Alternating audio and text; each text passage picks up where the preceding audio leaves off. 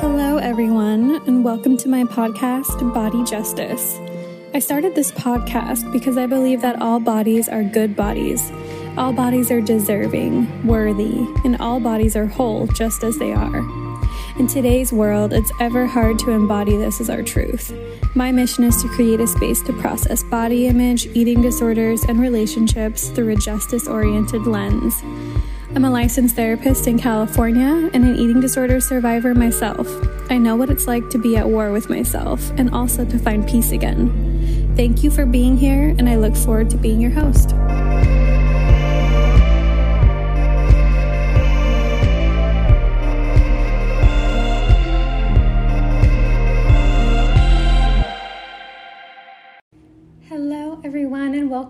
To Body Justice Season 3. I promised you I'd be back. I had a great few months off, and I hope you all did too. I hope you had time to rest and recharge or just do whatever fuels your passions.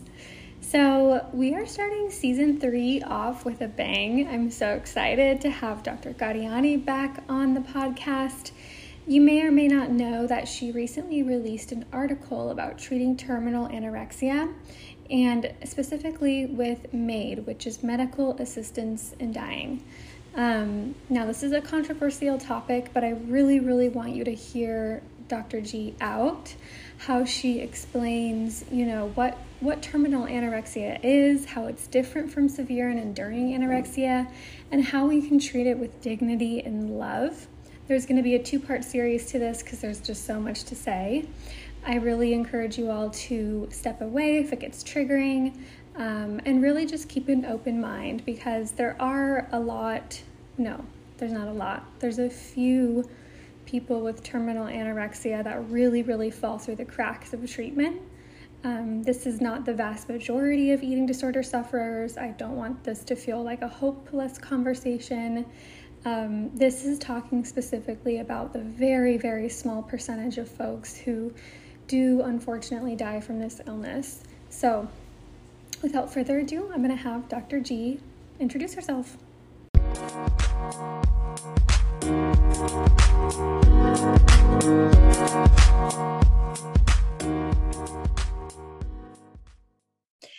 So, Dr. G, can you tell us a little bit about you? We've had you on the podcast before, but just tell us a little bit about you and, um, you know, what inspired you to write the article about MAID and um, terminal anorexia? Yeah, thank you. Well, as many of you know, I'm an internist who specializes in eating disorders. And my pathway that I really haven't described much on podcasts, unlike my eating disorder pathway into this field, um, my pathway into my passion about end of life care actually started when I was a medical student. Mm-hmm. And I was on my psychiatric rotation, and my resident was retraining after having been in a different field. And so he was older and very mature and thoughtful. And we were called to do a psych consult on a 75 year old gentleman with cancer who was in the hospital who had told his medical team he thought that he would be ready to die when the time came. Mm-hmm. And it's just outrageous that we were asked to do a psychiatric consult for suicidality in such a case. I mean, our country's relationship with death is so puzzling. But what I witnessed as a student in the room, because this gentleman was kind enough to let me sit in, was my resident doing a beautiful job listening to this man's story, hearing how his experience of having had cancer was, and hearing where his heart and mind were at this point in his life and who was supporting him.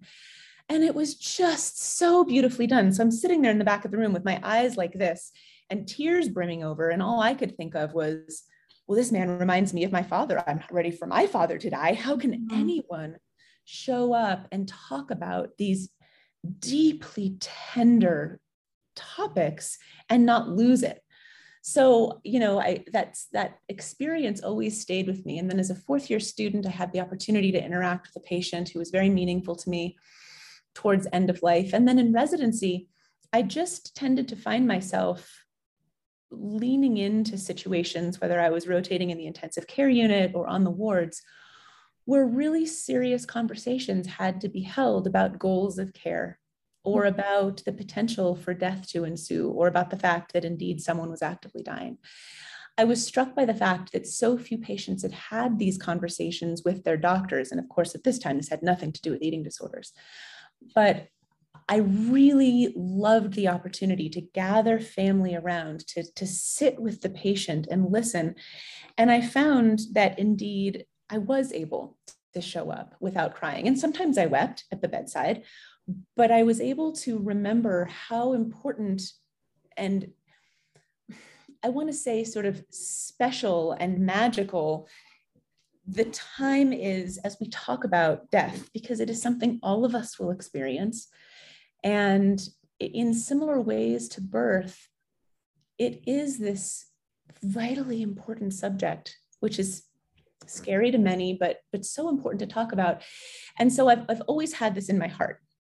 Fast forward to my acute years, and I met a number of patients who, after decades of attempted recovery and you know many times complete recovery followed by relapse they would say I'm, I'm, i need to leave against medical advice. I'm I, I don't want to do this. I understand that i might die.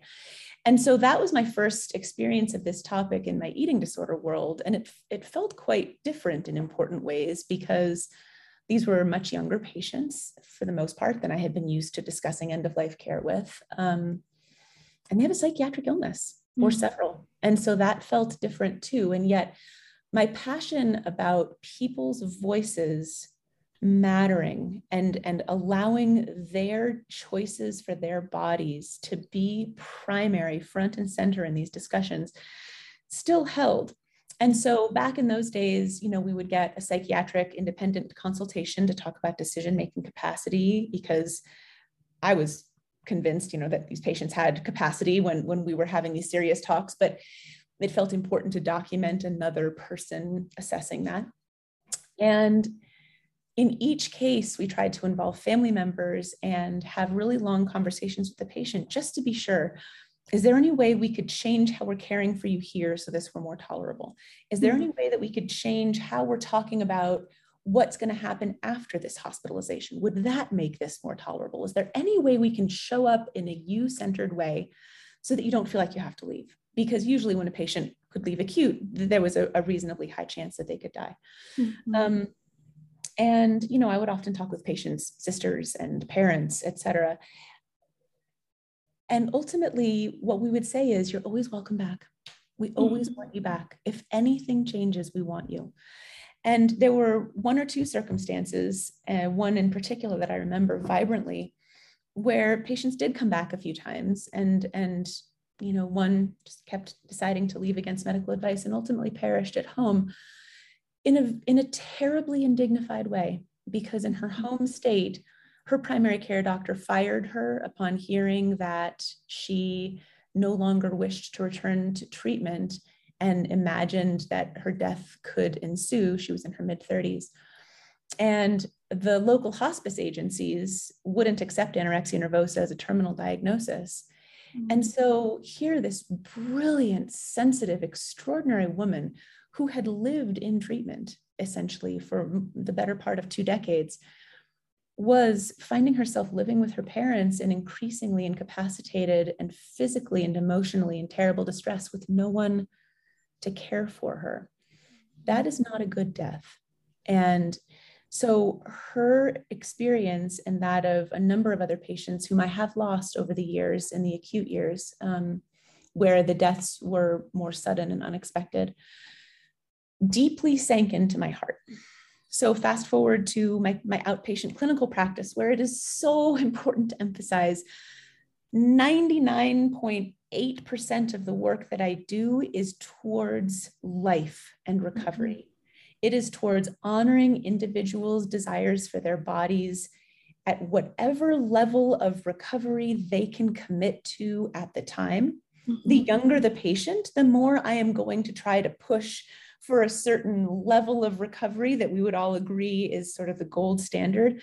But the older patients get, the more I respect the medical trauma they've been through, the times that their voice hasn't been listened to, the times they've been denigrated, the times that they've been unseen or dismissed because they carry any mental health diagnosis. And I come to it more from a perspective of how can I ally with you to help you do what is maybe tolerable for your body at this time in your life. Mm-hmm. And so usually again, you know, that that does not end in a patient's dying. It, it has to do with harm reduction. It has to do with maybe being the first doctor with ED experience they've been to so that we can ease the suffering of their digestive system, so that we can diagnose them with mast cell activation syndrome, treat their POTS, just make life more livable mm-hmm. so that the idea of fighting for a recovery is less overwhelming and exhausting. So every effort is put towards within a patient centered context. How do we support life and wellness and joy? Mm-hmm. But as it happened, I had the incredible blessing to care for three extraordinary, wonderful humans over the course of about two or three years.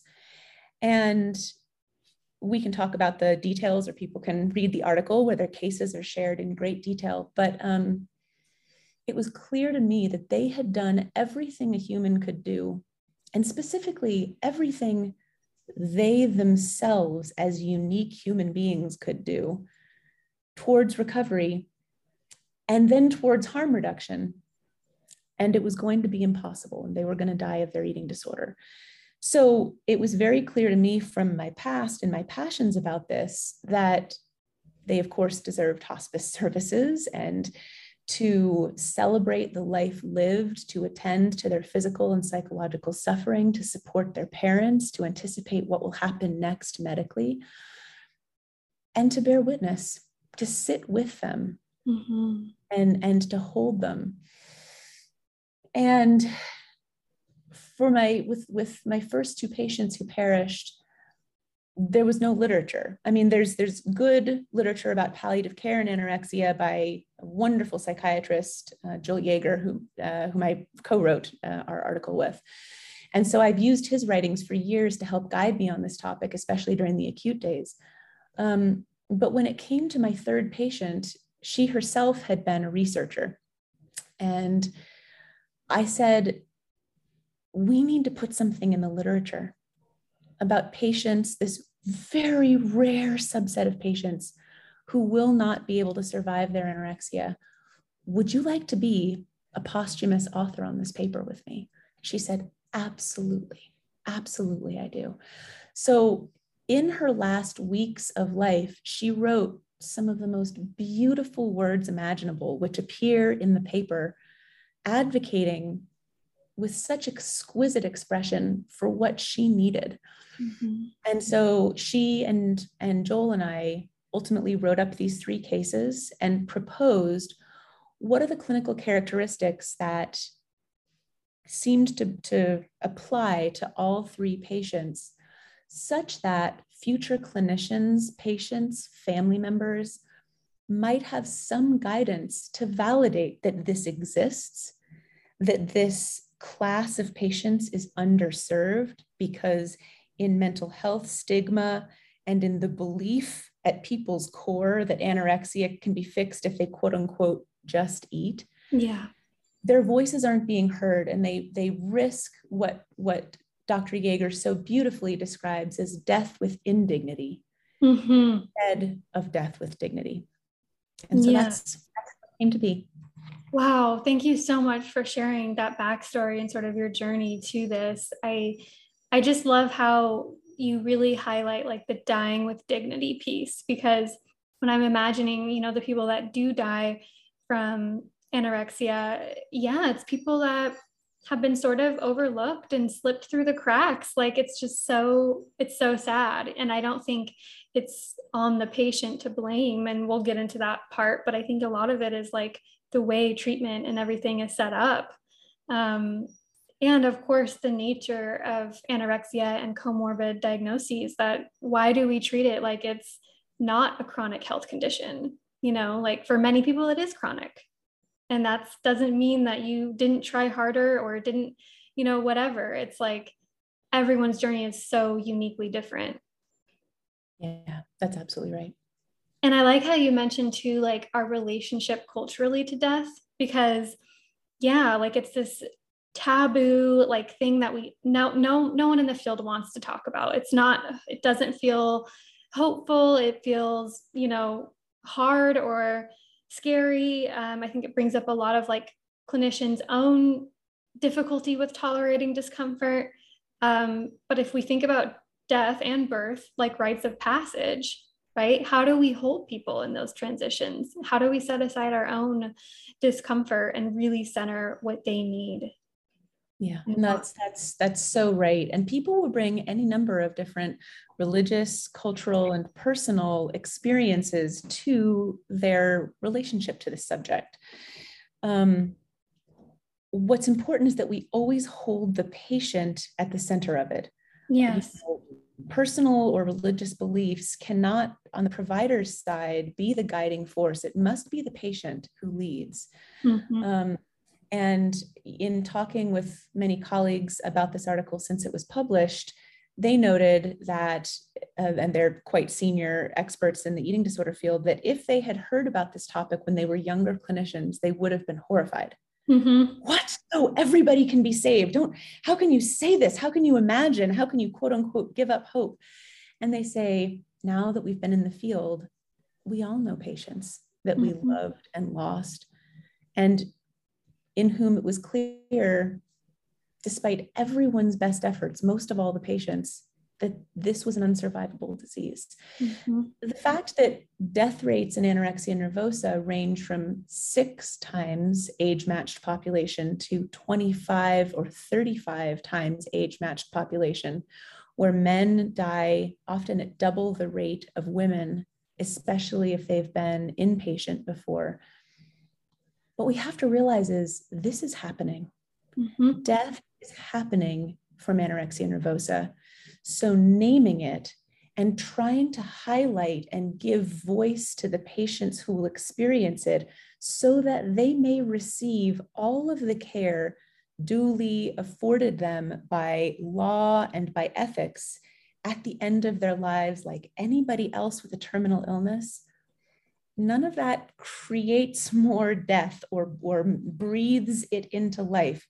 This is happening, and we need to tend to these patients. Mm-hmm. A hundred percent. And I think that's one big like qualm I have with like eating disorder care and and also just like other mental health conditions. But like especially for eating disorders, the more chronicity you we usually see less care. Mm. And that is so heartbreaking. And that's what I love about what you're saying is that you are actually giving them more attunement and more care at such a crucial time. Um, because like even like other psychiatric conditions like schizophrenia or bipolar of course they have their own unique hardships in the landscape of mental health but you can you can meet requirements for like disability benefits like different government things. Anorexia or eating disorders in general don't have that. There's just such this pervasive stigma that it's like a choice and it is not. It is not that's exactly right and there's such a profound difference from individuals who have suffered who have had extreme medical instability who have had no medical instability who have been sick for x number of decades anyone who wishes to continue trying for any level of recovery must be warmly and joyfully supported in that at every level, from the yeah. clinician to the family to the insurance company. Anyone who still has the fire in them must be supported in that across mm-hmm. the board. And you're right, they don't get enough support and they don't get enough of the right kind of support. Mm-hmm. For instance, all too infrequently, comorbid psychiatric conditions are not addressed, mm-hmm. medical conditions are not addressed, trauma is not addressed because everybody gets stuck at, well, nothing can be done until you're nourished. Yeah. And the whole point is that so many people cannot get nourished until some of these other elements are are addressed you know as i think about trauma approaches as i think about comorbid adhd ocd of course mm-hmm. is, a, mm-hmm. is a vitally important theme for you many patients have had that kicked down the the block because people say well now i got to get this anorexia managed first And it's been decades of that. So, mm-hmm. everyone who wants to keep getting treatment, 100% I support. I couldn't, I can't say it more clearly. And then there is this other very rare subclass. Mm-hmm. They say, I don't want to die, but I cannot keep doing what it takes to live.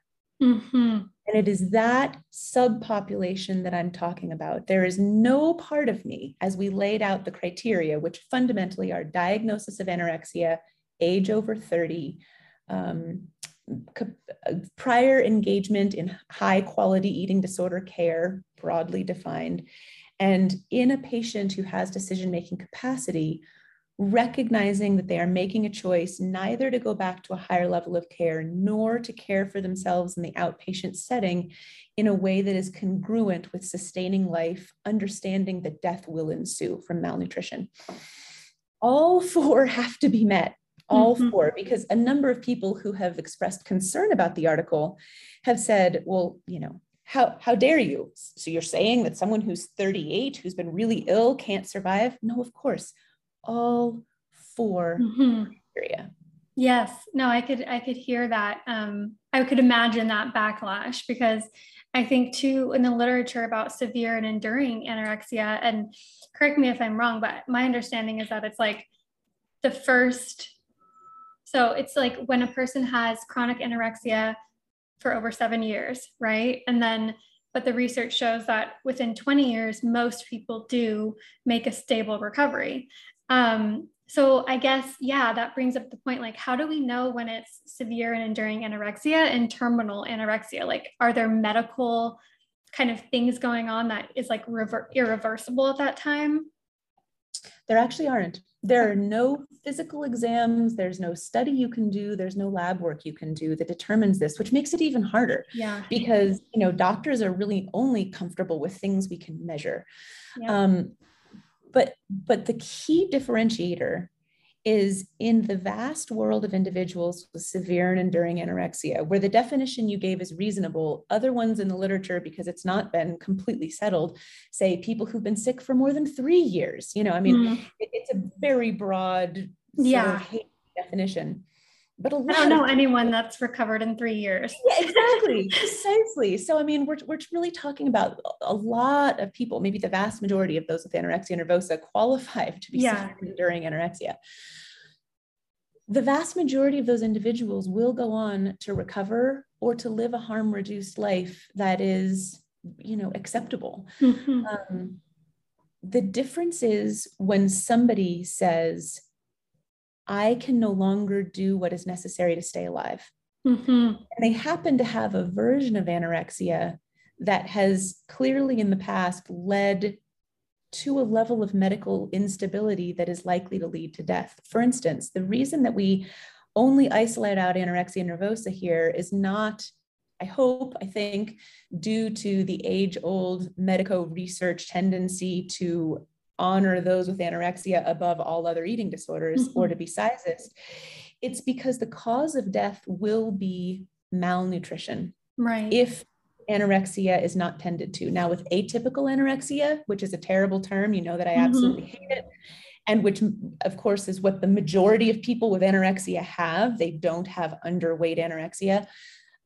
My my my belief, my clinical experience is, is that they seem to have a genetic capacity to spare certain systems, including potentially becoming emaciated, mm. in a way that is more likely to be life protecting. Mm-hmm. And with bulimia nervosa, with binge eating disorder, it is not absolute that if the behaviors continue, the person will die. Unlike right. with anorexia, where if profound malnutrition continues and underweight continues, they will die of hypoglycemic cardiac arrest. Um, and so that's really important, sort of along those criteria. But what's key is, is that only those who say, I'm done with treatment, I will mm-hmm. never go back to a high, higher level of care, and I cannot find rest in harm reduction, mm-hmm. and I have a history of becoming very medically unstable when I'm at this stage of my illness. And I have a long term relationship with at least one highly expert eating disorder provider mm-hmm. under whose care I still have not been able to, to live a better life. And I have capacity, and that my decision about my body over time remains constant, that I cannot survive this. Yeah. And that I cannot, even though it grieves me deeply, do what it would take to survive. I accept my death even as I do not embrace it. That, I mean, there are so many elements to this mm-hmm. to qualify for terminal anorexia nervosa. So, the just a tiny population of patients, but one that merits our advocacy. Absolutely. Thanks for breaking that down because I think that's so important. Like, we can't get fixated on one kind of one of those cornerstones. Um, and I like that you highlighted like over time, you know, that decision, that that knowing that I cannot continue, you know, like I can't do what it takes to live. Um, I think that's really important because, you know, I, I think as eating disorder providers, we hear a lot that I can't do this, I don't want to do this, I can't do another treatment, you know, like that's pretty common. But when it's constant over time and the person is suffering medically, psychologically, like yeah you like why shouldn't we have the right to choose to be in you know both less pain when we die and also um, just held like you said because um, recovery the way it the way it is set up is doesn't work for everyone that's right the reality is is that also feeling hopeless, feeling despair, feeling like they'll never see the light at the end of the tunnel, feeling exhausted, traumatized, those are pretty universal experiences in those with mm-hmm. anorexia and eating disorders in general. But the will to live remains powerful, even in those with chronic suicidality. Yep. The will to live remains very powerful. And so it is only when that is extinguished and consistently so over time that we understand again we're sort of carved out this unique population mm-hmm. and you notice that difference from you know like the chronically suicidal patient um, who you know doesn't want doesn't want to do care but or doesn't want to do recovery but still has that sort of fire in them um, versus the ones that you know just just don't have that fire at all anymore yeah they're they're they understand that it's time to change their goals of care to their comfort their dignity celebrating mm-hmm. the life lived reconnecting with family members with whom they may have had a very contentious relationship for years as the family members had to be the policeman the the mm-hmm. watchdog um, all these years the person who was enforcing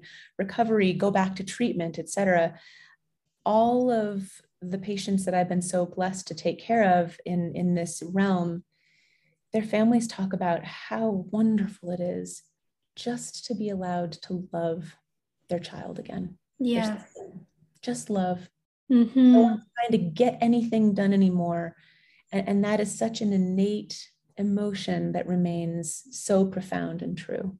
Yeah, that's something I really noticed when reading the article that, like, you know, in all the situations, this was you know the family felt like it was the right thing before and after um, and and the relief too to not see their loved ones suffering anymore yeah. um, so that was really interesting can we talk a little bit about the decision making capacity component because i'm sure lots of people have questions about that like what do you use to go about that decision making capacity yeah. So, in these situations, typically one of my patients will go see an independent psychiatrist to have a decision making capacity evaluation performed. And as a mm-hmm. non psychiatrist, I don't know all of the details that go into that. Um, but two of my three patients in this article, as described, did have those capacity evaluations done and absolutely passed them. But fundamentally, what I do when I'm assessing whether somebody seems to be in a place to be making this decision is to evaluate over the course of not only session by session conversations, but those over time. Does this person understand the information I'm sharing? Do they have the capacity to look at it from a variety of perspectives and really understand from their own, from their familial, from their own cultural, sort of what are the implications of the information being shared? Do they make a consistent uh, set of decisions? You know, are we, is it, is it clear over time that this is a steady decision and they continue to have the same relationship with it? That doesn't mean that people aren't ambivalent about I'm I'm fearful of dying. I'm sad at the prospect of my death. I'm I'm really sad that my parents, that my siblings, that my partner will mourn me. But but that you know sort of there's a consistency there and that they really understand alternatives and how to apply those to their own life. It does not require someone, you know, having decision making capacity does not require someone to agree with every topic the clinician agrees with. Mm. It does not require them to have the same thoughts about the world.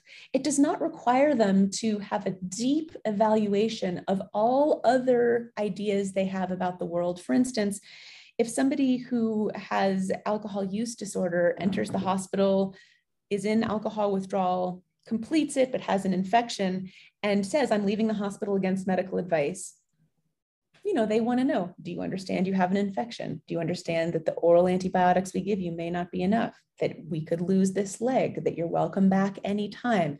As long as the person understands those things, the doctor doesn't ask that person, now listen, do you believe the earth is flat? Mm-hmm. How do you feel about vaccines? You know, they're not right. evaluating every thought they have on every topic. They're making sure they understand the implications of this topic. So, what those who are concerned about this particular part say is someone with anorexia nervosa, especially anorexia plus OCD, mm-hmm. cannot possibly make a decision that will result in their life ending because the fundamentals of what they feel they can't do revolve around what their mental illness is giving them distortions on. Mm-hmm. So how can you allow somebody to make a decision for their body when they are so narrowly distorted, even if they're really smart and understand the rest of the world? And the answer lies in the fact that even when my patients have a profound fear of body change, of what food means, of what um, it, it, might mean in their OCD for something to become contaminated and potentially harmful to them. All of these patients maintain the ability to say, I get to choose for my body. I know what I have been through, and I know what has harmed me and what has helped me, and what I believe will be futile should I be asked to do it again? Mm-hmm. And I have the capacity to understand my relationship within my family, my beliefs, my spirituality, my own values and goals. And I still get to choose for my body, mm-hmm. even if the reason that I cannot go on has to do with a mental illness. Mm-hmm.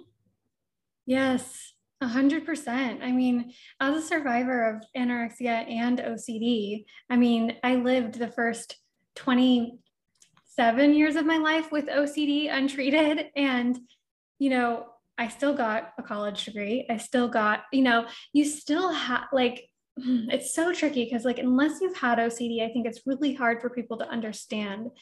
Like, you know, that the obsessions are not necessarily logical but you can't change the fact that the obsessions come in.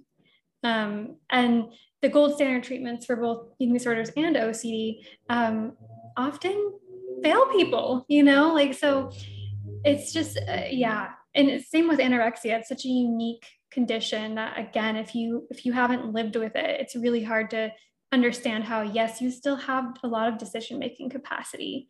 Um, you know we see this all the time with our clients who are in grad school and you know doing all these there is no lack of knowledge. No that's right. no i find it interesting that there are certain irregularities and inconsistencies here that are important to bring our attention to. For instance the stereotype would have and obviously there's always uh, you know variations from a stereotype that people with anorexia are going to be among your hardest workers. They will get the job done, they will do it beautifully, they will work harder than anybody else.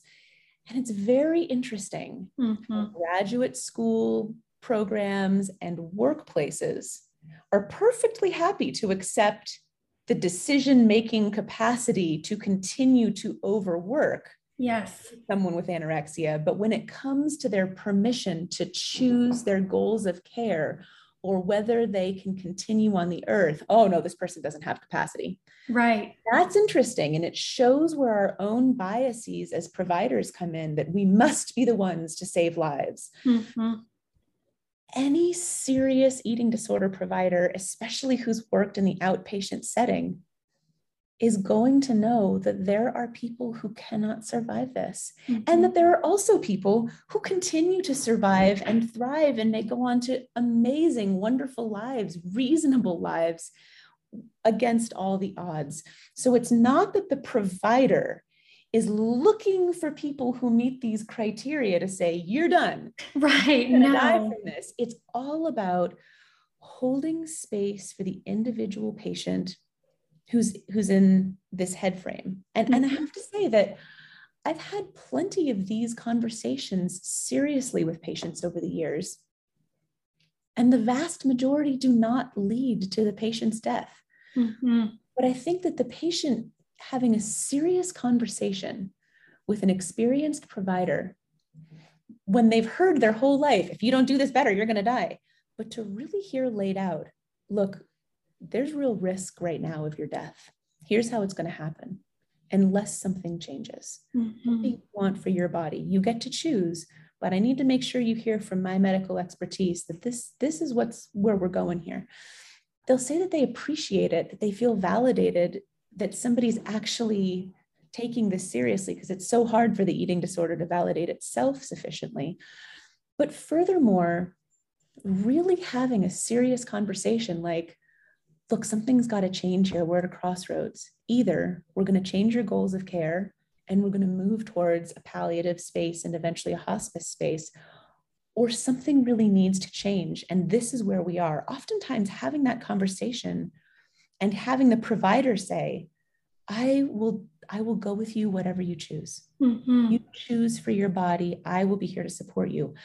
Allows them to take back their autonomy and very often, the individual will choose to try to go back toward recovery and life. Mm-hmm. And so we have to have this conversation because it is clearly what's at, at stake. If we don't have the conversation, either the patient proceeds on to death because nobody really talked to them in, in detail about it, or their rights are taken before they even have the opportunity to consent for themselves and then their intention and rebellion against a system that's once again removed their autonomy. So it's you know it's it's fundamental to medical consent for the doctor to really lay out all of what could happen and then allow the patient to choose for themselves. In an 18 year old no no. Nope. yeah in a 23 year old no. Even in a 26 year old there are so many people who have sort of this delayed maturation as they hit their end of 20s early 30s where folks who never thought they could survive just have this moment and they move towards recovery. So we have to hold space for that and goad them and push them and sometimes remove autonomy to help them survive those dark years but once they're over 30, even though that is such a young age, they've been through it. They get to mm-hmm. choose. Mm-hmm. Yes. And another point that I think is important to bring up is like, so in the article, you know, it, it talks about like um, one of the criteria being someone going through high quality intensive eating disorder treatment. And, and I know you mentioned like you, it's a broad statement, right? Like how do we even quantify like high quality eating disorder treatment? Because i just yeah i just think that's really so much has to change in the landscape of eating disorder care even in the high quality settings. Yeah you're you couldn't be more right. And you know, again, the whole reason for being of my clinic is to change what high quality care looks like from a medical perspective in the outpatient setting and in other levels of care. And that's why I wrote the book and it's why I lecture to try to help people do the medical side of this better so that we can meet our patients better and provide better treatment what we felt as authors was really important about not being more explicit in our criteria for who qualified, quote unquote, to have having done good enough care rested on a number of factors. One, across the world to whom this is relevant, there are very, very different opportunities for care. Mm-hmm. So if we were to lay out an American standard of care born under an American system where some Americans have the capacity to pay, that didn't mm-hmm. feel right. So no. it has to be within the geography of this patient's experience. What is the highest quality care that they have had access to? Got it. Two, I prefer, I feel most comfortable in a situation like this with a patient if they have recently experienced good quality residential care. They have fully weight restored, so their brain is less likely to be distorted by the medical changes of a starved brain, and have gotten adequate medication trials and certain other exposures like to ketamine for PTSD, mm-hmm. depression, and OCD, or to um, TMS for, for severe depression and sometimes for OCD. I would love them to have gotten all of that to have stepped down through all the levels of care, practiced life, and then come to the realization, you know, no, I just can't do this anymore if I relapse. But this is reality. This is not a fairy tale. Mm-hmm. And the fact that certain patients, in fact, two in the article, had not completed that we have to understand why that was and the why for them, because both did have financial resources for these care, which is not true. And we'll get to that. It was intolerable to them. Mm-hmm. Their systems were wired in a way that being in a group setting amongst other ill people, it was intolerable to them. And we have to listen to that. You know, so many times family members or caregivers will say, well, tough. You know, I mean, this is the treatment. Don't be so sensitive. Get to it. That's the gold standard. And yes, we have to change treatment and make it so much better. And yes, there's so many ways in which we need to do that. But the reality is that if you are wired such that you both have critical chronic anorexia nervosa and an inability to tolerate the care settings that could help, that's no different than having the kind of genetics where your platelets or your other blood tests instantly react to chemo in a way that makes chemo intolerable. Mm-hmm. Those are absolute adverse effects that make you unable to receive chemo that others can get. So we have to understand that excruciating sensitivity as being one of the reasons this person cannot survive it. Mm-hmm. Not give people our frustration and ire or or our look of disdain like you didn't even finish treatment ever? Oh my goodness let us please continue to look at the individual. Right. Third across so many markers of disparity sexual gender racial religious economic people don't have access no. to the kind of care that's optimal that i just described and so to say that only someone with resources across the board who has been to X number of treatments and failed them, only they are eligible for compassionate, appropriate end of life care is inappropriate and it perpetuates the system of oppression in which this person's needs are not heard and met. Mm-hmm. Oh my gosh, I'm so glad you made that point because I think that was one thing I thought about when reading the article. I'm like, but what about all the people that cannot access all, you know, the fancy treatments and all the things? Like, does that mean they don't get to die in dignity? You know, like, so I'm really glad you made that point. Yeah. And so, you know, and, and people can say, but everyone should have access to it. But they don't. That's fully, I agree. Yeah. But they don't. Right. And so if that person is going to die of anorexia and somebody looks at a paper like mine, but there's very specific criteria they have to have met and they weren't able to ever meet those criteria, and they say, I'm so sorry, you don't meet it, that person dies in pain. Mm-hmm. That person is forced into a situation where suicide is their only out. That's not acceptable.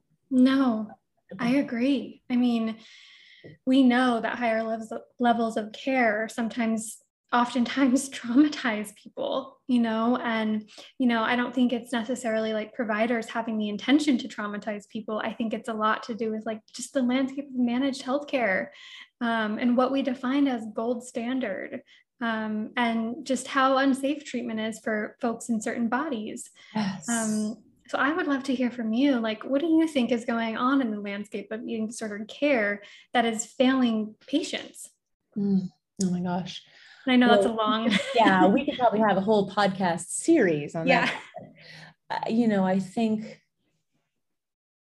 a it's a complicated disease, and and if somebody had figured out how to do anorexia treatment perfectly, we would all be the better for it.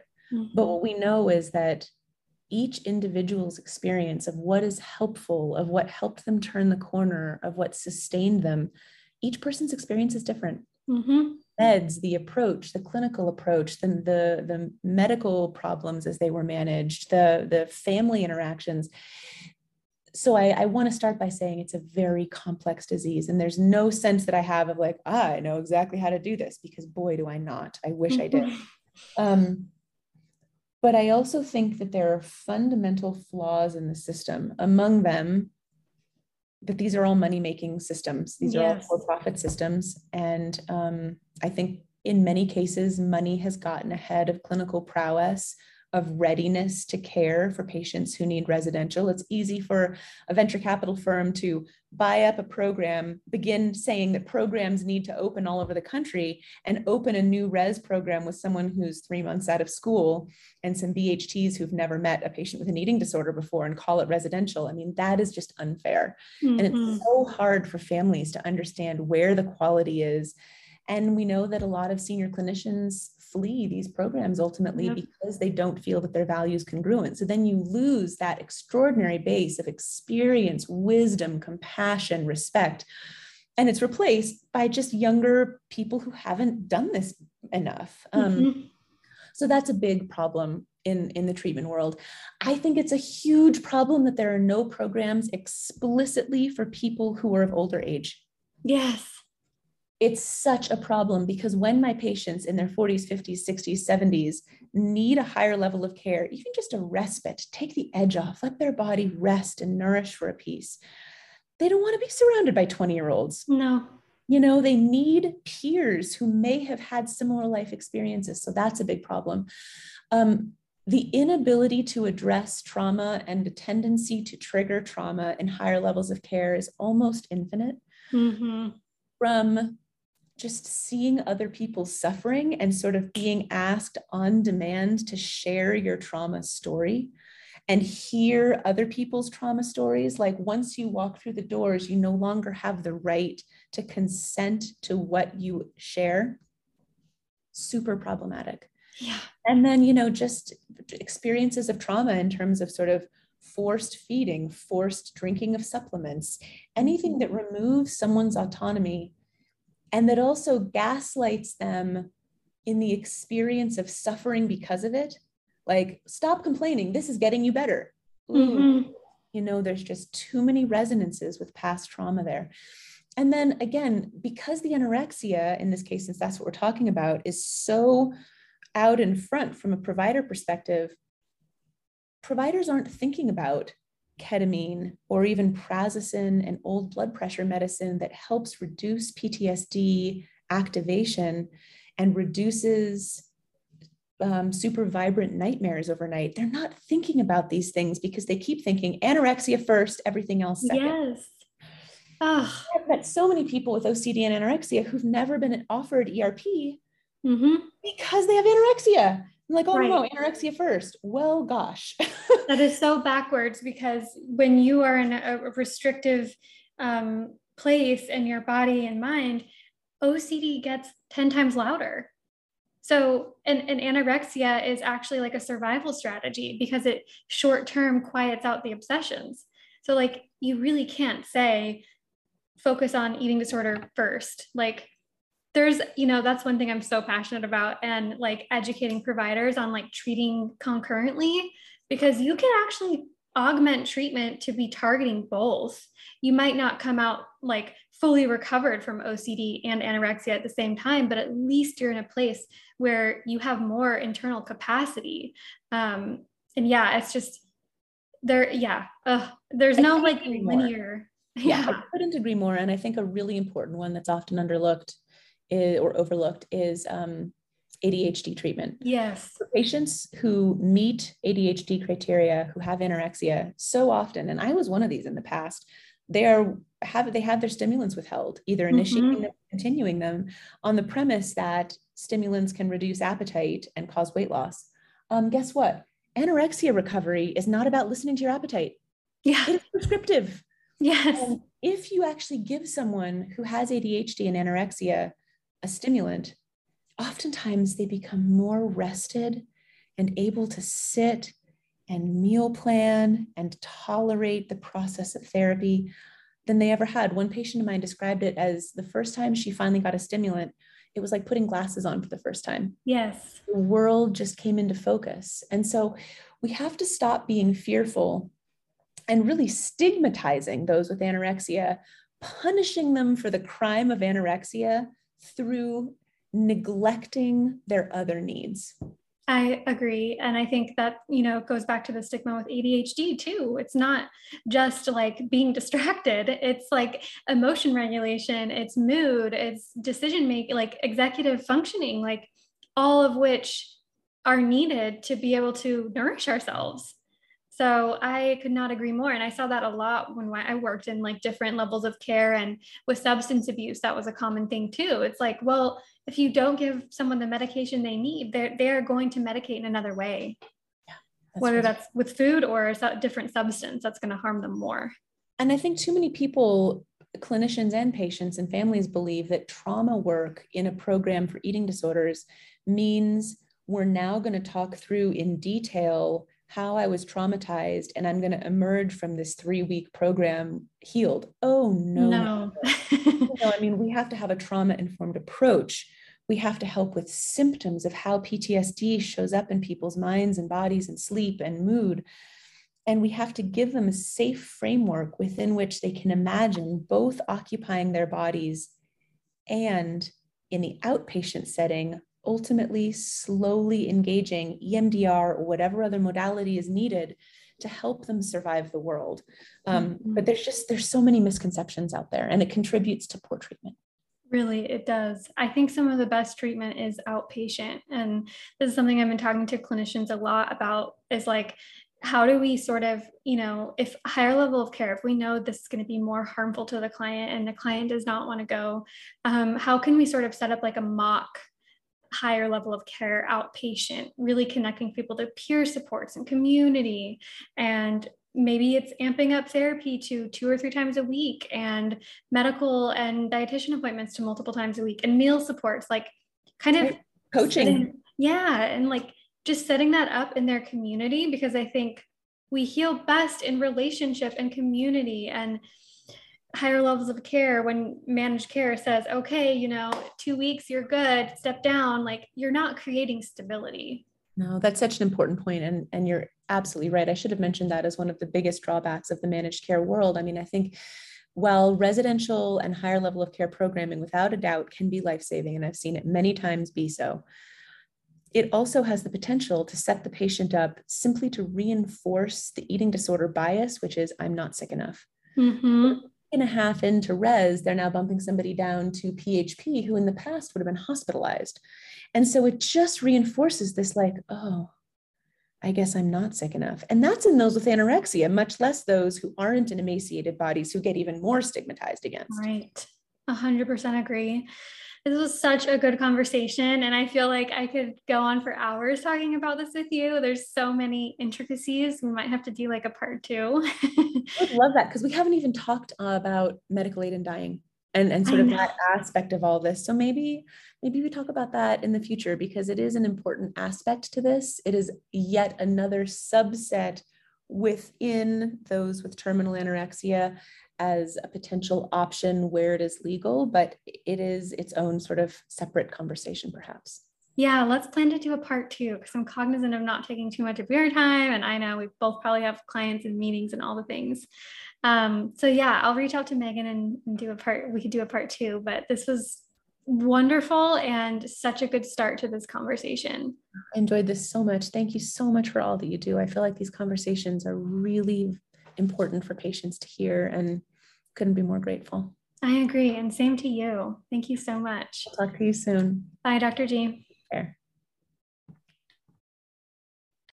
Thank you all so much for listening to this episode of Body Justice. If you want to find more about my work, please find me on Instagram at bodyjustice.therapist. You can also find me on my website, www.eatingdisorderocdtherapy.com. I am taking new clients at this time. My practice is growing, and so I'm so excited to announce that. Um, so please, if you would like support with eating disorder, OCD, body image, anxiety, there's a link in my Instagram bio where you can sign up for support. All right, I will see you all next time.